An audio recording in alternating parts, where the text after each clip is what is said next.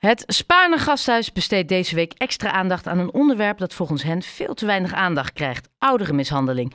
Wat dat precies inhoudt en hoe vaak het voorkomt, vertelt Irene Gomez, klinisch geriator bij het Spaarne Gasthuis.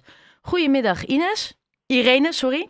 Ik heb, Irene, ja. ja, ik heb gelijk je hele naam maar verspaanst. Ik dacht, Gomez klinkt zo Spaans, dan doe ik de voornaam ook. Excuus, Irene. hè? Nee, dat is ook zo. Ik ben ook half eh, Zuid-Amerikaans, dus dat Ik- klopt helemaal. Zie je, ik, ik, Maar- maar ik, ik gaf gewoon dat laatste zetje gaf ik dan ook maar even. Ehm, mijn eerste vraag was, ik heb het moeten googelen. Wat Ja. is en wat doet een geriator? En geriater, we zijn ouderendokters. We zijn gespecialiseerd in, eh, in de pathologie van oudere mensen.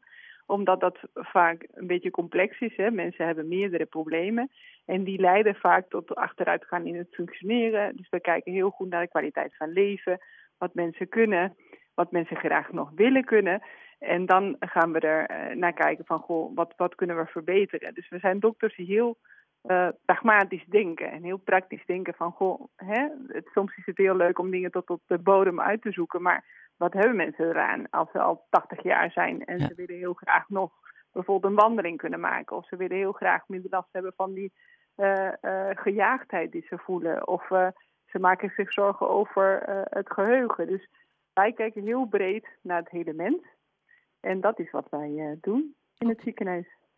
En, en jullie hebben dus onderzoek hiernaar gedaan, naar ouderenmishandeling. Mhm. Ehm, je hoort er niet veel over, maar ik heb eh, het rapport gezien. 170.000 senioren in Nederland zijn het slachtoffer van ouderenmishandeling. Ja. Ik vond het, een, ik vond het echt schokkend hoe hoog dat aantal is. Ja, daarom. En wij denken dat dat niet eens representatief is. Nee. We denken dat het eigenlijk veel meer is. Maar dat mensen het niet waarom? durven te melden of zich schamen of het niet willen erkennen? Of hoe werkt dat? Precies, precies. Want, want, want weet je, dit is natuurlijk een heel taboe probleem. Niemand vindt het leuk om hierover te praten, om hierover te horen. Eh, eh, het is iets wat, wat we niet willen zien. Niemand wil dit weten. Wil je weten dat je buurvrouw misschien eh, mishandeld wordt? Wil je weten dat, dat er in de familie misschien wat speelt? Dit zijn dingen die we heel moeilijk vinden. Want En over, dit hebben we ja, al, al gezien bij de kinderen ook, hè? ja, dat dat een heel moeilijk thema is. Maar gelukkig is er de afgelopen jaren heel veel aandacht geweest voor de kinderenmishandeling. En er is nu een heel goed systeem om dat te screenen op de spoedeisende hulp en met verschillende instanties. En dat eh, is nog steeds niet optimaal, maar dat gaat dan natuurlijk beter. Maar voor ouderen, er was nog niks, hè? Je hoort niks over ouderen.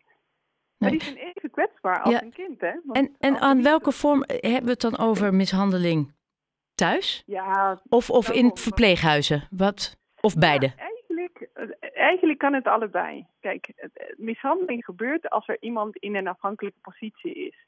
Dus daarom is het zo herkenbaar bij kinderen. Weet je, zij kunnen zich niet weren, ze zijn kwetsbaar. Ja. Dus dan, dan hè, iedereen schrikt als je denkt van, goh, misschien wordt dit kind mishandeld. En wat iedereen vooral kent, is de lichamelijke mishandeling. Het, het, het slaan. Het, eh, hè, dat, dat, dat, dat denk ik herkennen we allemaal. Maar er is natuurlijk veel meer. En bij ouderen is het net zo goed. Want bij een ouder met een, met een dementie of met iemand die heel zwak is en, en niet, niet goed voor zichzelf kan zorgen, kan er sprake zijn van, van fysieke mishandeling, maar soms ook emotionele mishandeling. Hè? Dat, dat, dat er geschreeuwd wordt, dat er eh, gekleineerd wordt. Maar ook financiële misbruik. Hè? Dat, dat iemand de pinpas pakt van een, van een eh, oudere persoon met een dementie en dat hij daarmee eh, zijn eigen boodschappen haalt of, of wat dan ook. Eh, dat een eh, hè, persoonlijk budget eh, niet goed gebruikt wordt, zeg maar. Niet voor de ouderen, zeg maar, maar dat dat geld gaat voor, voor iemand anders. De- er zijn heel veel vormen van, van, van mishandeling. Het gaat niet alleen om het fysieke. Nee. En welke vormen van mishandeling komt het meest voor? En waar moet ik bijvoorbeeld, als ik het wel heb over fysiek, waar moet ik dan aan denken? Bijvoorbeeld in Nou, thuissituaties. Laten we eens kijken naar thuissituaties. Daarom, ik denk dat de thuissituatie ook het, het beste is, want daar is waar, waar wij de meeste mensen wat aan kunnen doen. En, en waar we op focussen in het ziekenhuis is dat we proberen, eh, als mensen naar de spoedeisende hulp komen of naar de poli, eh, dat we gaan eh, meer vragen stellen. Dus eh, wat je doet, is je kijkt, eh, eh, komt iemand binnen met een letsel, bijvoorbeeld, hè? ik zeg maar wat, een, een heupfractuur. Iemand is gevallen. Dan moet je je gaan afvragen, maar ja, maar waarom is die gevallen? Hoe is die val gebeurd? is het nu of is het een week geleden gebeurd? Waarom heeft het een week geduurd voordat die persoon naar de spoed komt? Vind ik de interactie tussen de persoon die gevallen is en zijn mantelzorger adequaat? Of zie ik al dat er stress speelt of, of, of, hè? of, of vind ik dat niet pluis? Heb ik het gevoel dat dit niet klopt? Dus zo kan je verder komen van, goh, past het verhaal die ik hoor bij, bij wat wij zien? En is er een, een redelijke verklaring voor bijvoorbeeld een, een verdraagde presentatie op de spoed? Maar soms is het veel subtieler. Ja. Uh, ik kan je een, een, een voorbeeld geven. Graag. Uh, we hebben bijvoorbeeld niet zo lang geleden uh, een, een persoon gehad, een, een, een, een vrouw van 80 of 81, zoiets in de 80. En die kwam naar de spoed omdat die gevallen was. En het viel op bij de verpleegkundige dat ze blauwe plekken had aan de pols. Oh. Ja, dat was een beetje gek. Dus uh, dan, dan een beetje doorvragen hoe het zat en wat dan ook. En die mevrouw die had een dementie. En, en wat de partner vertelde, ze hadden geen kinderen.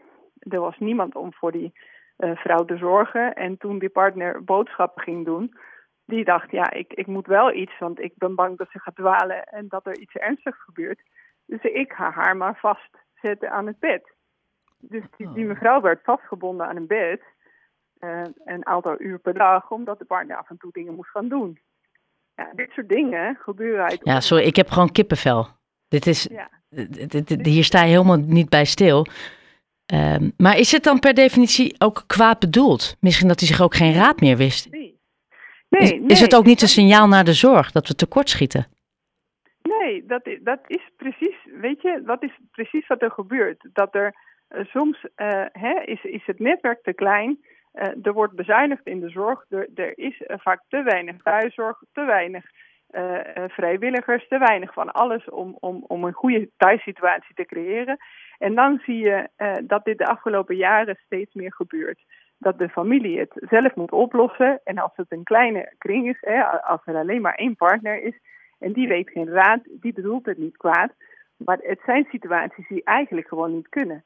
En, en deze partner die schaamde zich enorm en die vond het ook heel erg. Dus die was ook wel eigenlijk dankbaar dat er iemand voor ging vragen. Want die wilde hulp. Maar die wist niet hoe en waar dat te vinden.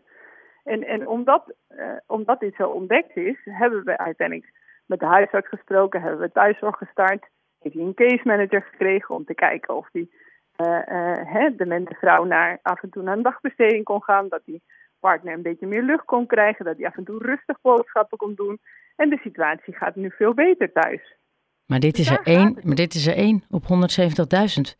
We hebben een ja. enorm personeelstekort in de zorg. Hè? En ik vind het ontzettend mooi, precies wat je zegt, met een paar vragen stellen kom je al zo ver. In hoeverre heb je de hulp van, uh, van buren nodig, van vrienden nodig, van anderen nodig om eigenlijk ook die communicatierol te nemen? Ja, weet je, ik denk dat iedereen, iedereen uh, als je beter oplet en als je een beter doorvraagt, dat iedereen wel eens zoiets kan tegenkomen. En, uh, en, en het is niet zo dat je een hulpverlener moet zijn om, om, uh, om dingen te melden. Soms kan je anoniem overleggen met, met Veilig Thuis. Hè. Ze hebben een telefoonnummer, dat is 0800 2000.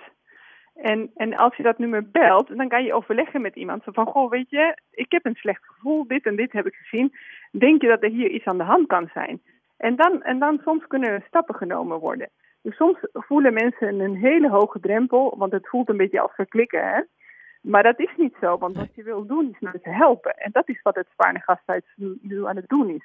Wij, wij sporen de casussen op. We hebben nu een nieuwe uh, signaleringsmethode uh, uh, gevonden. Een soort van vraagje in je patiëntendossier die je aan iedere 70-plusser moet je dat invullen. Als je een 70-plusser ziet op de spoed of in de poli moet je dit invullen.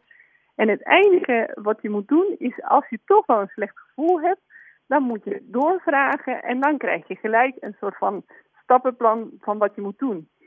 En het moet niet voelen als want dit is echt uh, om, om mensen te helpen. Ja. Het gaat om veiligheid. En die nieuwe screeningsmethode die je, die je vertelt, hè, die jullie gaan uh, toepassen, wanneer wordt die ingevoerd?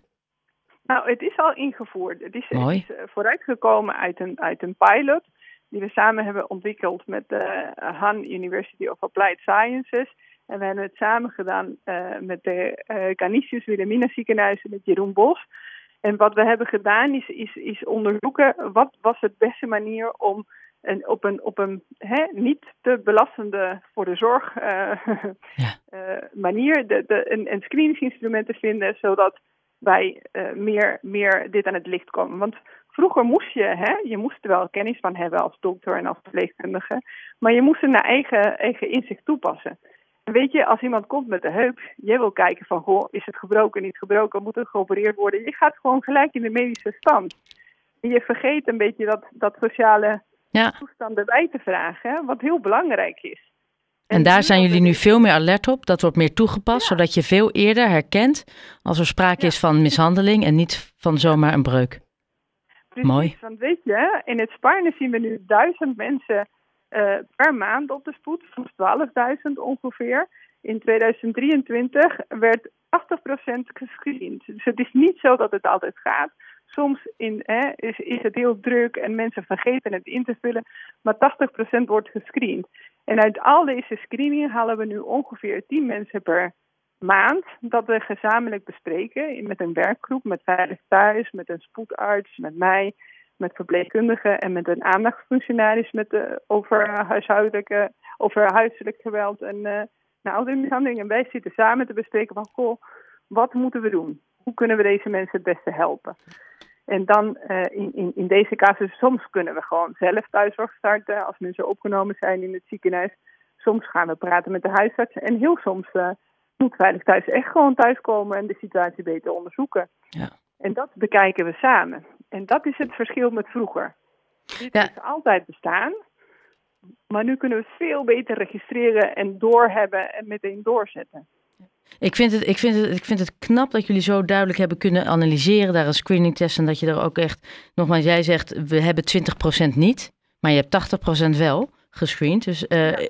indrukwekkend. Irene Gomez van het Spaarne Gasthuis, heel erg bedankt voor je toelichting en heel veel succes. Dankjewel. Dankjewel. Dankjewel.